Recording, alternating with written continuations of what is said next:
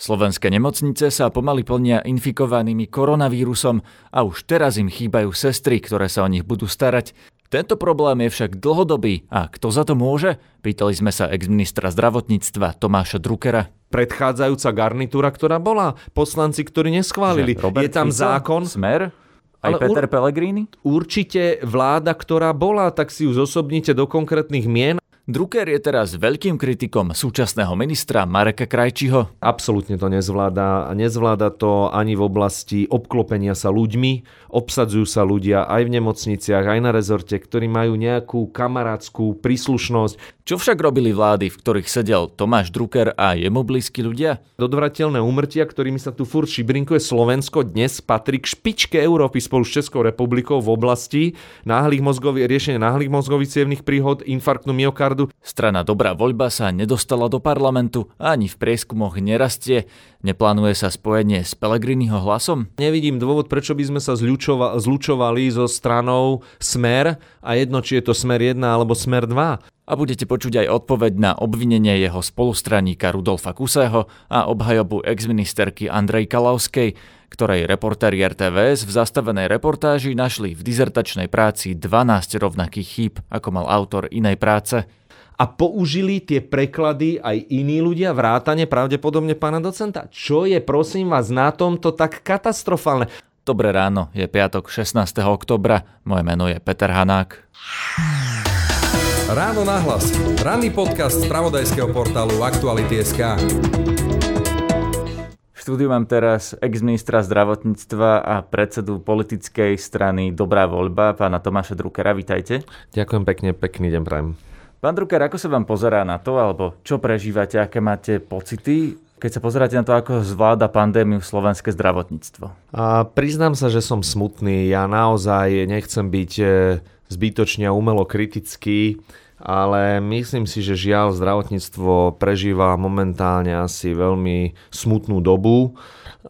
Z niekoľkých dôvodov ja si uvedomujem, že žiadna krajina, najmä povedzme európska, ale aj západného sveta nebola pripravená na takúto pandémiu. Bolo to niečo nové. Tá prvá vlna v zásade sme ju zvládli z toho zdravotného pohľadu dobré. Neboli sme dobre pripravení na, na tie ekonomické opatrenia, ale čo sa týka pripravenosti na druhú vlnu, tak je to absolútne ja to nazvem aj tým slovom, že katastrofa, nepripravenosť.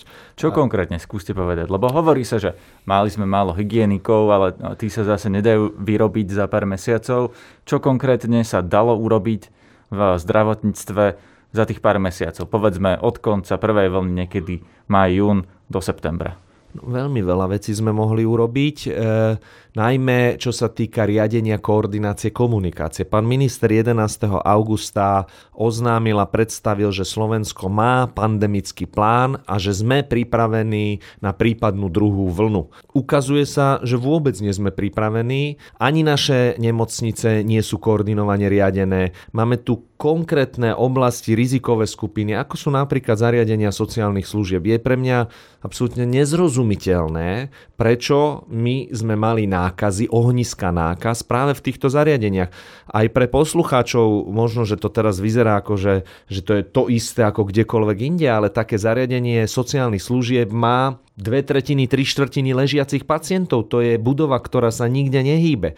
Zaviesť opatrenia pre pre nejakú budovu, ktorá je fyzicky presne tam, kde je, kde ľudia nemajú veľmi dôvod chodiť dnu a von, je oveľa jednoduchšie, ako naháňať, ako to hovorím niekedy, mladých ľudí po parku. Prepašte, ešte vám skočím do toho pri tých DSS-kách, veď tam opatrenia boli, boli zakázané návštevy, v niektorých nemocniciach sú návštevy zakázané kontinuálne od marca. Čiže čo ešte by ste chceli, aby tí ľudia, tí starí ľudia sa napríklad nemohli stretávať so svojimi príbuznými? Treba nastaviť opatrenie tak, aby sme zabránili tomu. Ak je to nevyhnutné obmedziť prístup ľudí zvonka, tak je to treba tak nastaviť. Ale opakujem, ak výsledkom, vy môžete mať aj 200 rôznych opatrení, ak výsledkom je, že máte nákazy, ohniska nákaz, a to nebolo jedno zariadenie sociálnych služieb, práve v tých rizikových skupinách, tak pravdepodobne to nezvláda zvládate. A dám len jeden taký príklad. Vy ako človek, občan, ktorý má potrebu, povedzme, momentálne sa rýchlo dať otestovať, viete, čo máte urobiť? Mnoho ľudí netuší. Máme aspoň niečo tak jednoduché ako jedno telefónne číslo, na ktoré viete, že môžete zatelefonovať, kde vám poskytnú základnú informáciu, povedia vám, kam môžete prísť, prípadne vás vedia prepojiť s nejakou druhou úrovňou nejakých odborníkov, ktorí vám vedia posúdiť ten stav. To nie sú žiadne zložité veci, ale pre obyvateľstvo aj bežné, ale aj pre mnohých, e, minule som čítal článok, že riaditeľ školy sa nevedel dovolať na úrad regionálneho verejného zdravotníctva. nikto nevie dovolať, pretože tam tak potom to treba ale riešiť. Ľudí, že tí, a tí hygienici sú tak zanepráznení, že Tak netreba volať aj hygienikom priamo, treba zriadiť call centrum. Ako ak to budeme takto oddávať, že však vlastne nič nemôžeme robiť, tak sa potom nečudujme. Ja tvrdím, že sa dá urobiť oveľa viacej, dá sa to skoordinovať a nastaviť tá činnosť tak, aby tie veci neboli v takto zlom stave. Ako si myslíte, že to zvláda súčasný minister eh, pán Krajčí? Je podľa vás človek na správnom mieste? Ja Mareka Krajčího poznám vlastne z toho fungovania dvojročného ja, ako keď som bol vo funkcii ministra, on bol vo výbore pre zdravotníctvo, poznám ho ako slušného naozaj človeka, ktorý mal záujem o zdravotníctvo. Ukazuje sa však, že Marek Krajčí nemá dostatok zručnosti, skúsenosti v tej oblasti riadenia. To je veľká slabina a nie je to ale dosť potom to prvé, čo som o ňom povedal, že slušný človek ospravedlňujúce na to, aby sme povedali, no však ale je slušný človek, na koho nechajme Takže pracovať. podľa vás manažersky to nezvláda? Absolútne to nezvláda. A nezvláda to ani v oblasti obklopenia sa ľuďmi, ktorí by mu v tom pomohli, pretože myslím si, že samotný rezort je dosť zdevastovaný, zdevastovaný, obsadzujú sa ľudia aj v nemocniciach, aj na rezorte, ktorí majú nejakú kamarátskú príslušnosť, neplní ani samotné programové vyhlásenie vlády v, v otázke transparentnosti, výberových konaní a tak ďalej. Koľko toho podľa vás naše zdravotníctvo ešte zvládne? Lebo hovorí sa, že sme dva týždne za Českom a v Česku už to pomaly začína kolabovať. Včera alebo predvčerom povedal český minister zdravotníctva, že bez lockdownu a možno aj pri lockdowne, aj pri najlepšom scenári to zdravotníctvo skolabuje. Sme naozaj dva týždne od takéhoto stavu, že nám bude kolabovať celý systém, že budú preplnené nemocnice, že nebudeme môcť poskytnúť pomoc, že štát zlyhá v tej základnej funkcii poskytnúť pomoc svojim chorým občanom? Myslím si, že už zlyháva aj posledné mesiace, že mnohí sa nedostávali k zdravotnej starostlivosti. Áno, tým, že tá inkubačná doba, o ktorej hovoríme v prípade koronavírusu, je dlhá, to znamená od toho, kedy sa nakazíte e, do do času, kedy máte príznaky, kedy ste symptomaticky, kedy idete na testy, uplynie týždeň, 10 dní, 12 dní, e, tak áno, tie čísla sa pravdepodobne nám budú zhoršovať. To ukázali všetky dáta aj z minulosti. Ale kam sa krajín. môžu zhoršovať a kde, v ktorom bode narazíme na oveľa väčší problém. Kde narazíme na to, že jednoducho už nemocnica napríklad vás nevezme napriek tomu, že máte vážny stav. Bude to o dva týždne, bude to pri nejakom počte prípadov. Ako bývalý minister zdravotníctva predpokladám, že máte prehľad o tom, čo všetko dokáže zvládnuť naše Pozrite sa, naše zdravotníctvo sa v tejto otázke významne zmenilo od prvej koronakrízy. Ak si povieme počet e, ventilátorov, ktoré sme nakúpili, e, zmena spôsobu príjmania tzv. E, tie covidovské pásma alebo oddelenia, e, ktoré sa dali vybudovať alebo vybudovali sa. Ja si myslím, že sme schopní zabezpečiť e, tú neodkladnú akútnu zdravotnú starostlivosť aj nasledujúce týždne. Bude samozrejme problém s riešením príjmaním e, bežných pacientov alebo pacientov s inými diagnozami, určite s plánovanými výkonmi a úkonmi. Mali sme problém a budeme ho mať veľký. A to, čo možno by som povedal, že v čom, v čom e, máme trošku takú, takú výhodu je, že ukazuje sa, že u nás, e, ale ja to nechcem zľahčovať, ja si myslím, že tie opatrenia, pardon, ešte sa vrátim tej výhode, že, že nemáme takú vysokú úmrtnosť, ako povedzme mali porovnateľne iné krajiny e, pri podobných číslach. Máme ju, myslím, že 0,4%. Čím to nechcem zľahčovať. Tie opatrenia tvrdím, že sú dôležité a boli dôležité aj v minulosti, aby sme ich mali primerané. Momentálne tie opatrenia musia byť tvrdšie a náročnejšie na to, aby sme tú úroveň šírenia zastavili. Tu vás ja... zastavím, lebo povedali ste, že opatrenia musia byť tvrdšie. Ja sa vás chcem opýtať, aké tvrdšie a čo konkrétne. Ale ešte predtým sa vrátim k tomu, čo ste povedali, že vlastne to zdravotníctvo sa zmenilo.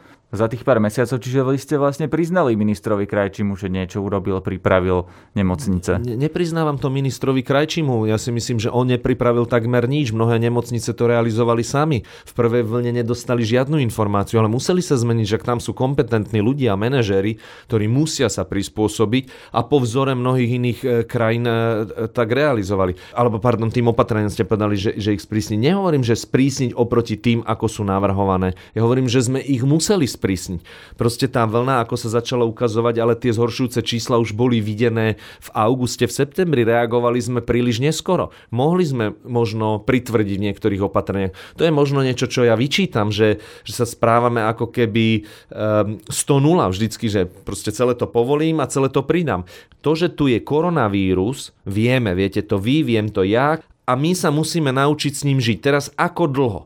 Hovoríme o vakcíne, normálna vakcína, vývoj by možno trval 3 roky, teraz sú všetci na celom svete pripravení proste z niečoho zľavniť a tak ďalej, no tak nech to bude rok, nech bude na konci tohto roka, nech bude v marci, vo februári. Potom je otázka samozrejme výrobných kapacít, otázka čo očakávame od našej slovenskej populácie, nielen našej európskej, koľko sa zaočkuje. Na to, aby ste mali kolektívnu imunitu, musíte mať 95%.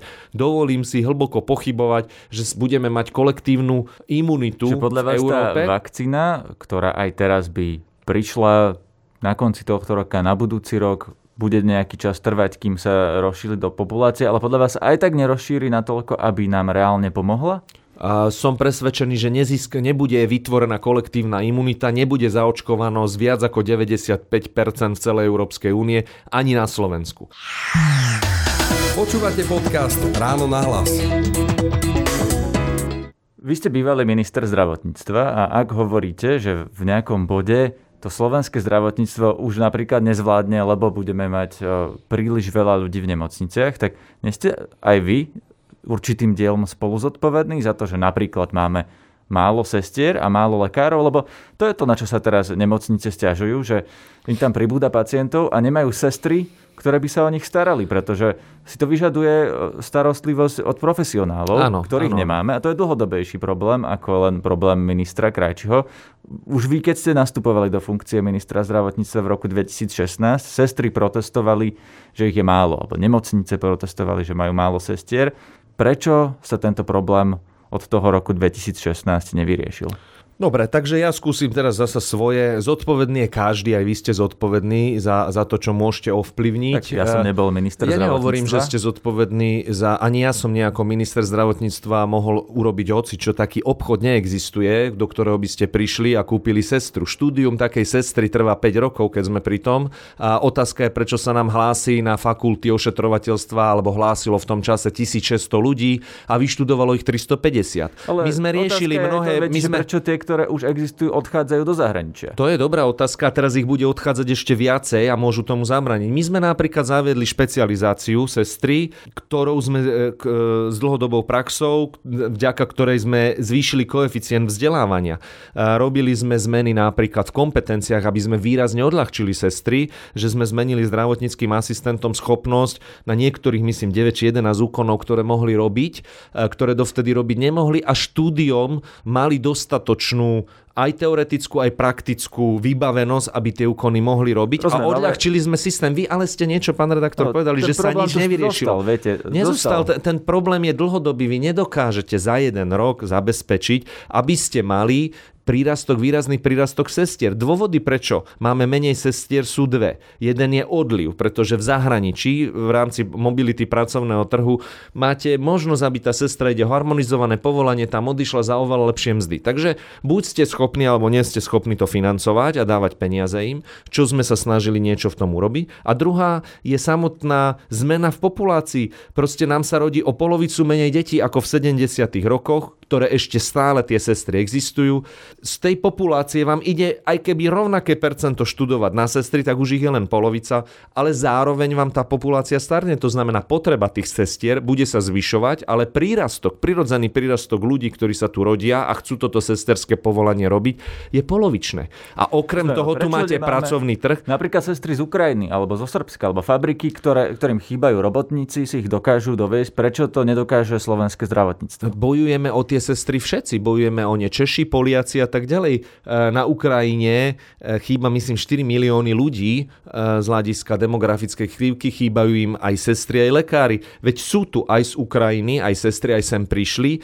Môžeme hovoriť o predovšetkým krajinách Európskej únie, kde ide o harmonizované povolanie. To znamená, ani Srbsko, ani Ukrajina no nie je. To znamená, musí prejsť samozrejme aj jazykovou skúškou a musí to vzdelanie byť akreditované, alebo teda potvrdené Nie je nejakou inštitúciou. ktorá sa dá, či to nie je formalita, ktorá sa dá vyriešiť? No nie je to úplne formalita. Vy potrebujete zabezpečiť nejakú ist, alebo teda mieru istotu, e, istoty, že ten človek, ktorý sem príde, poskytujúci zdravotnú alebo ošetrovateľskú zdravotnú starostlivosť, hovoríme o lekárov, o sestrach, má adekvátne vzdelanie. Že bude, e, bude to poskytovať v súlade so zákonmi a postupmi, ktoré proste uznávame. Ale je tu dosť aj špecialistov, aj lekárov z Ukrajiny. Trpíme na to, že sme slabou ekonomikou, trpíme na to, že tých ľudí málo za, za, e, dokážeme zaplatiť a tento problém nevyrieši jeden minister zdravotníctva. Ani Krajčí, ani Drucker, ani Kalavská.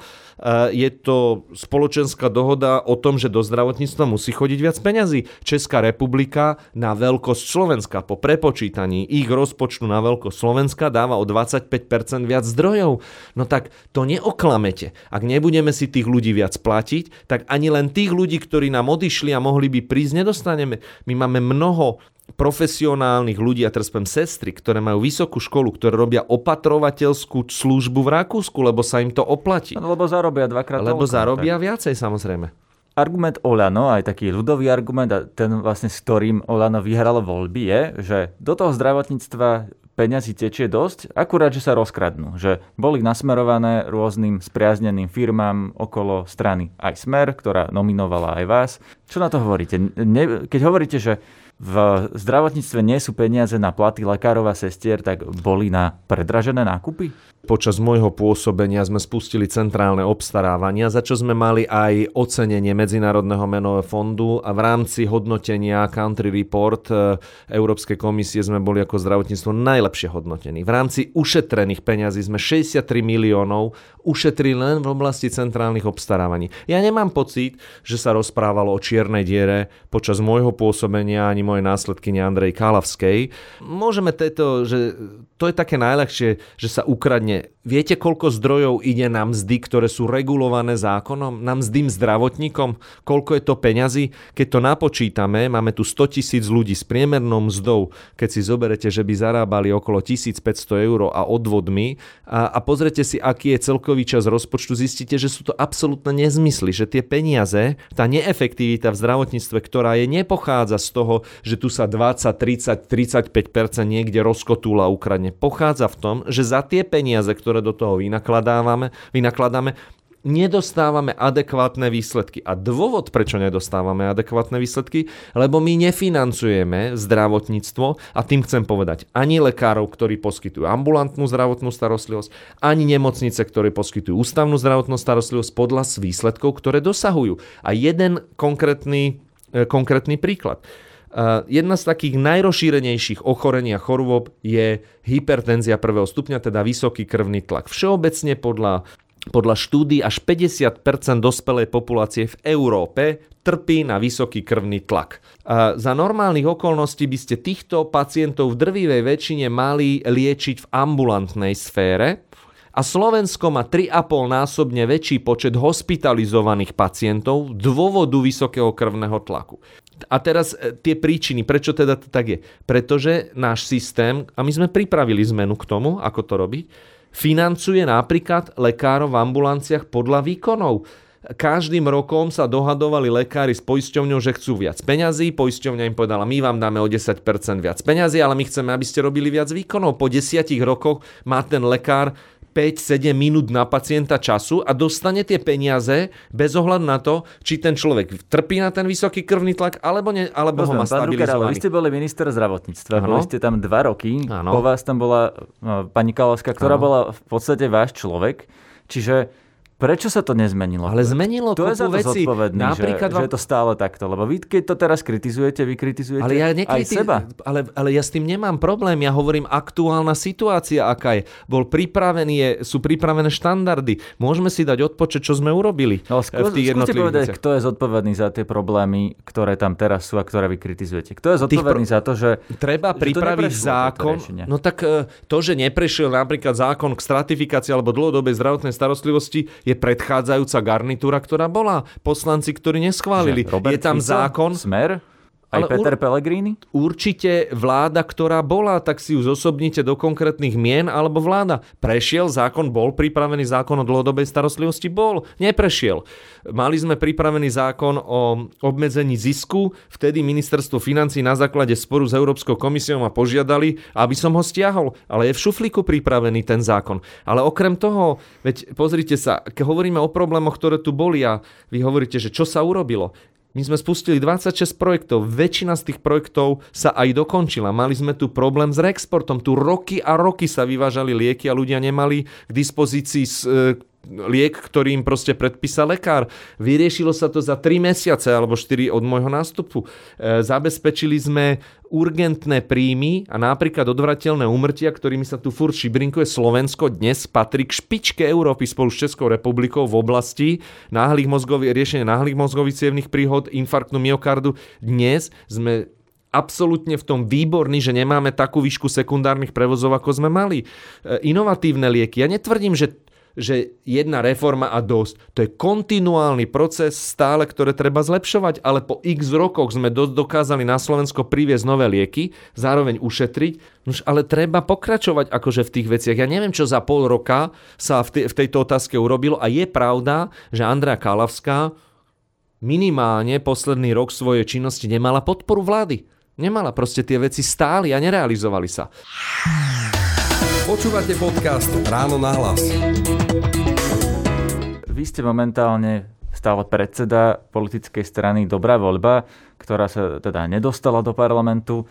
Čo je politická budúcnosť tejto strany? Lebo hovorilo sa aj o vašom spojení s pánom Pelegrínim v minulosti. Ako je to teraz?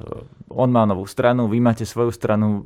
Plánujete spoločnú alebo rozdielnú budúcnosť? A ja už som sa k tomu vyjadril, viete, e, to sú tiež také krčmové debatky o tom, čo sa hovorilo, kde sa hovorilo. Tak ja sa vás pýtam, ak, ako ja to som na to naozaj? odpovedal úplne jasne. Ja nevidím dôvod, prečo by sme sa zľučova- zlučovali so stranou Smer a jedno, či je to Smer 1 alebo Smer 2. E, Ja Petra Pellegriniho som označil aj v minulosti za šikovného politika, e, ktorý určite je ten politik skôr moderného typu oproti povedzme tým predchádzajúcim aj v Smere. Ale je to pre mňa 2, nie je to nič zlé, nič, e, čo by som išiel. Majú svoju cestu, svoje dôvody. E, Bol by som určite radšej, keby sme No, mali ale 10, 12, 15% ako Áno, dobrá voľba. To, to majú oni uh, a vy Veď máte hovorím už o sebe, 2%. hovorím o sebe, že Preto sa som- pýtam, či vy neskončíte jedného dňa na ich kandidátke. Uh, za seba viem povedať, že neskončím. Uh, neodchádzal som z pozície ministra vnútra preto, aby som, a boli tie dôvody jasne pomenované, aby som sa vracal do tohto košiara. Ja som prijal funkciu ministra zdravotníctva ako krízový manažér. Otázka je na smer, prečo nemali vo svojich kádroch ľudí zo svojej strany v zdravotníctve. Rozumiem, ale to znamená, že vy teda si predstavujete svoju politickú budúcnosť ako predsedu dvojpercentnej strany? Nemusíme to takto zasa znevažovať. Pozrite sa, e, je to každého vlastné rozhodnutie, čo v živote chce robiť a prečo. Tešil by som sa určite, keby sme mali 20%, nemáme ich. E, Vo voľbách sme verili, že budeme mať lepší výsledok. Nazývam to takou politickou atomovkou, ktorá padla prepadli mnohé iné strany, neteší ma to, mám pocit, že to, čo chceme reprezentovať je príčetnosť, profesionalita, odbornosť, tu nám nikto nikdy nevyčítal a verím, že aj v dôsledku ja to nazývam tej neprofesionality, amatérizmu, diletantizmu, ktoré predvádzajú, bude dopyt potom. Ja si uvedomujem, že sa pravdepodobne budeme musieť spájať. Ja nemám vôbec žiadnu utkvelú predstavu, že musím byť predseda Ale ani dvoj, ani trojpercentnej strany. Keď nie s Pelegrinim, ktorý Ale vám máme tu iné strany, v opozícii máte mnohé iné strany, ktoré nie sú úspešné, ktoré máme aj programovo blízko. Slovensko? Sú tu mnohé strany, opakujem, ktoré tu sú, či je to KDH spolu, Most Hit, Progresívne Slovensko, kde si myslím, že máme nejaký prienik programový, je aj na nich, akú si predstavujú svoju budúcnosť. Ak to nevíde, tak to nevíde. Ale proste utekať z boja, keď máte pocit, že, má, že ste schopní niečo priniesť a zároveň máte kritiku voči tomu, čo, čo tu je. Ja netvrdím, že z, zo stranou hlas by som si nevedel nájsť spoločnú tému v odborných veciach, ale otázka spájania sa alebo prechádzania ku ním e, je jasná. To určite nie. E, skôr vidím ten priestor v tom stredovom e, spektre strán, ktoré mimo parlamentu zostalo takmer 30% nezastúpených voličov. Áno, aj extrému, aj normálnych príčetných ľudí je to na nás, proste to, je to normálne prirodzené. Pozrite sa, e, pán Matovič v novembri zápasil s 5% hranicou, 8 rokov ho tu nikto nepovažoval za nič iné, len ako proste šaša, ktorý do politiky patrí a nie nič. Dneska je štátnik. Uh, Jano Budaj uh, bol 30 rokov, kde táde, dnes je ministrom. Tým nechcem povedať, že proste to má byť osud každého, ale treba zostať vytrvalý a ak veríte tomu, že to robíte správne, tak to robte. Rozhodnú proste o tom ľudia a samozrejme aj miera energie, entuziasmu každého z nás, ktorý sme tu, je dôležitá.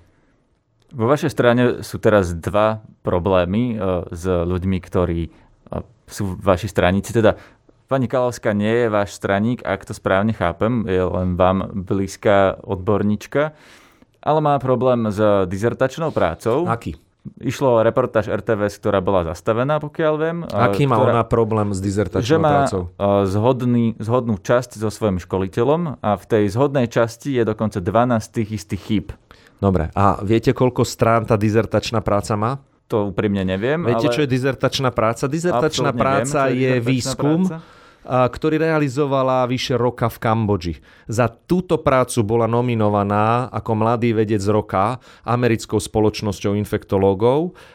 To, no že dobré, má, to, že má, to, že má nejakú zhodu, zhodu v klasifikácii chorôb podľa VHO, je absolútne nepodstatné. Úplne nepodstatné. Má riadne citované z Lancetu a z jednotlivých časopisov. Keby, ja, ja, za mňa, prepačte, keby, opisa, keby mala zhodu v celej teoretickej časti s niekým alebo s kýmkoľvek a má riadne citované, to nepodstatné.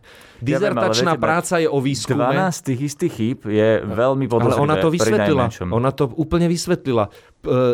Tieto čla, alebo texty pochádzajú z prekladov, ktorých robila ona so spolu svojou školiteľkou a táto jej hlavná školiteľka bola školiteľka a je pánovi doktorovi Bencovi a boli to materiály z zahraničných e, časopisov, karentov, ako je povedzme Lancet, ktoré si prekladali a používali tieto zdroje do svojich prác. Tak neprekladal každý to isté, veď mnoho z tých vecí, ktoré prekladali, boli používali na liečbu detí z HIV. Čo je na tom zlé, ak vy použijete z odborného časopisu textáciu, riadne ju ocitujete a to, že použil tú istú textáciu alebo citáciu z časopisu aj druhý, tretí, štvrtý a desiatý, ale riadne ju ocitovali jedno. To, že použili zdroj prekladu, na ktorom spoločne viacerí ľudia robili, čo je na tom zlé? Nerobme komára somára. To Proste... znamená, že ona si to asi neskontrolovala, ale celé to zobrala Ale mnohé celo... veci, ale to, to nie je pravda. Mno, ona, ona konkrétne veci prekladala.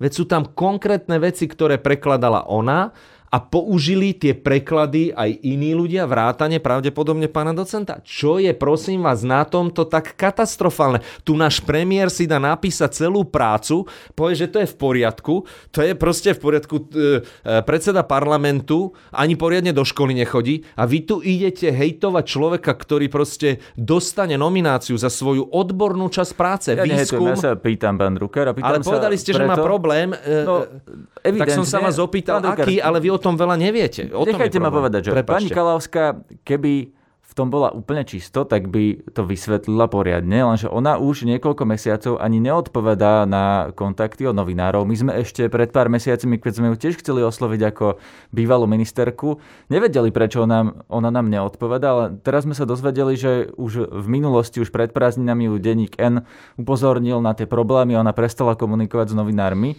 Zrejme si je vedomá, že e, niekde bol problém, lebo kto, kto je absolútne čistý, nemá problém vysvetliť svoje konanie. Pozrite, nie som hovorca pani Kálavskej, ja som zastancom toho, že človek má komunikovať, ale nie som jej hovorca o dôvodoch, prečo sa jej nechce, odišla z politické verejného života, ale súhlasím môj pohľad je komunikuj, komunikuj, komunikuj. Ak sú problémy, treba o nich hovoriť. Ak nie sú problémy, treba o tom hovoriť. E, ja som z jej vysvetlení, aj ktoré teda som aj e, niekde čítal, ale aj som s ňou o tom hovoril, e, povedal to, čo som vám povedal. Nie som jej hovorca, treba sa na ňu obrátiť a súhlasím, človek má komunikovať. Komunikovali ste o tomto s niekým z RTVS, napríklad s pánom Rezníkom? Vôbec.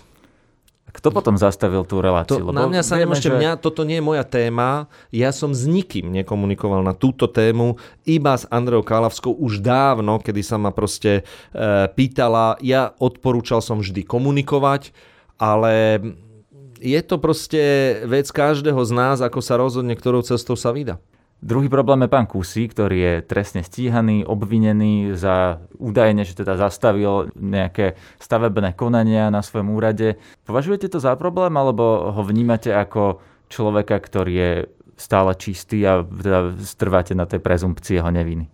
Samozrejme, že na prezumpcii neviny treba trvať vždy a ja Rudovi Kusemu dôverujem aj z rozhodnutia súdu, ktorý rozhodoval o jeho väzbe je uvedené, ktorý mal posudzovať dôvody väzby, tak samotným dôvodom väzby sa ani nedostal, pretože v svojom rozhodnutí odôvodnil to nezobratie do väzby, že ani samotná materialita, teda nenaplnili sa skutkové znaky, pretože je tam napísané, že z doterajšieho celého šetrenia a všetkých výsluchov a dôkazov, ktoré boli predložené, vyplýva, že Rudolf Kusy konal v súlade so zákonom a v záujme výkonu funkcie. Je to proste neakceptovateľná bublina, to, čo sa tu tvorilo, ale aby niekoho... viete, stále, ale to je v poriadku, ale, ale aj, aj stále platí, že mám nárok povedať to, že to neakceptovateľné. Aby pre niekoho prišli spôsobom za to, že, že je obvinený, on bol obvinený, alebo bolo vznesené obvinenie aj v inej veci a bol vypovedať. Ako je možné, že príde proste policia pre neho, zobere ho v putách, tam si najmä, tam sa treba pýtať, ako je možné, že sa tam v tom čase z TSR boli už hneď fotografii a ukázal sa, že sudca, ktorý rozhoduje o takých veciach, sám v rozsudku v odôvodnení uviedol, že neboli naplnené ani E, tie skutková podstata, znaky skutkovej podstaty, že nejde o trestný čin. A e, ja som presvedčený z toho, čo aj Rudolf Kusy v tých svojich oficiálnych a verejných vyjadreniach dal, že koná v záujme obyvateľov. To, že máte niekde napísaný nejaký papier, ktorý hovorí, že to je v poriadku a vy máte takto 200 ďalších papierov, kde vám chodia podnety od ľudí, ktorí vám hovoria, nie je to v poriadku, lebo toto, toto. A on si to dá preskúmať a zistí, že to nie je v poriadku, že to nie je v súlade s územným plánom a bojuje za to, aby svoju e, funkciu vykonával čestne e, považujem to za nehorázne, ak niekto takýmto spôsobom chce robiť nátlak. A ak sa bavíme o nedodržiavaní lehvod, tak zavrite všetkých úradníkov od, od katastra, všetkých starostov a podobne, veď tu sa nedodržiavajú lehoty ani na obchodnom registri a tak ďalej. E, tým ja to nejakým spôsobom nechcem dneska, že, e, že zľahčovať, ale je nepriateľné takéto zastrašovanie. Rozumiem. Posledná otázka. Počítate aj s pani Kalavskou, aj s pánom Kusim do budúcna? E, myslím o svojej politickej budúcnosti? Ja budem veľmi rád, ak oni budú mať záujem e, spolupráce. Rudolf Kus je členom predsedníctva, Andra Kalavska nie je e, súčasťou našej strany. Určite spolu odborne aj sme debatovali viac vecí, aj čo sa týka teraz prípravy programu a bol by som rád, keby boli súčasťou dobrej voľby. To bol ex-minister zdravotníctva Tomáš Drucker. Ďakujem pekne, pekný deň prajem všetkým.